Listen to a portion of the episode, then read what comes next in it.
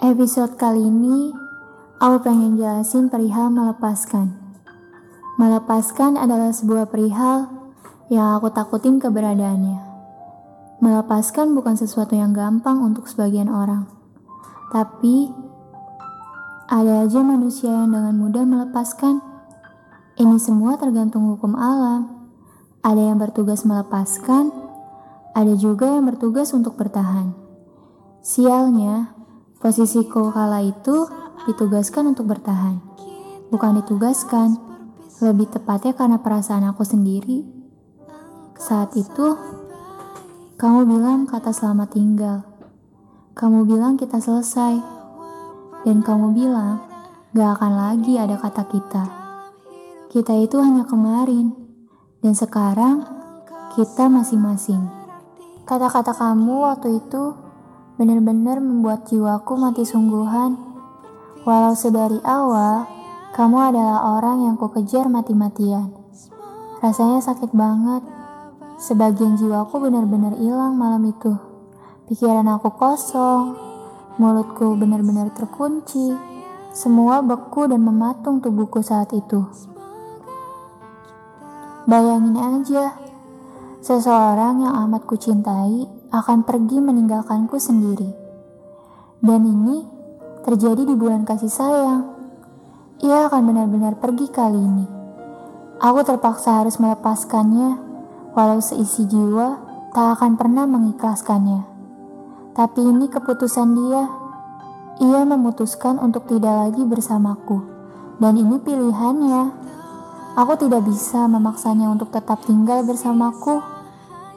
Walau banyak protes yang aku katakan malam itu untuk menahanmu, ya semisal protes katamu dulu kita akan lama. Katamu, kamu akan menemaniku sampai ujianku selesai. Tapi kamu membatahnya terang-terangan. Itu kemarin. Selalu ditekankan kata kemarin. Iya, kemarin, bukan sekarang.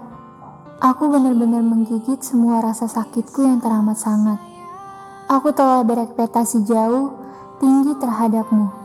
Kukira malam itu akan terjadi pengulangan kesempatan yang baru untuk dirimu.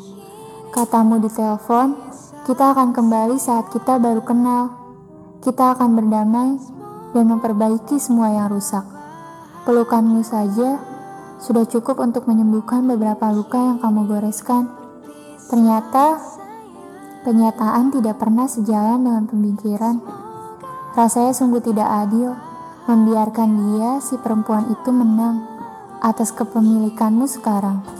Kalian pasti sedang berbahagia berdua menikmati perayaan luka yang kuderita. Selama ini, ternyata aku hanya sedang digores perlahan-lahan, dipaksa melepaskan, namun dibuat penasaran. Aku tidak habis pikir apa yang kamu pikirkan. Aku telah membuatmu sembuh total dari kubangan rasa sakit, tapi dia yang menikmati kasih sayang ragamu yang sudah sembuh. Aku yang perlahan menuntunmu saat kamu kehilangan arah.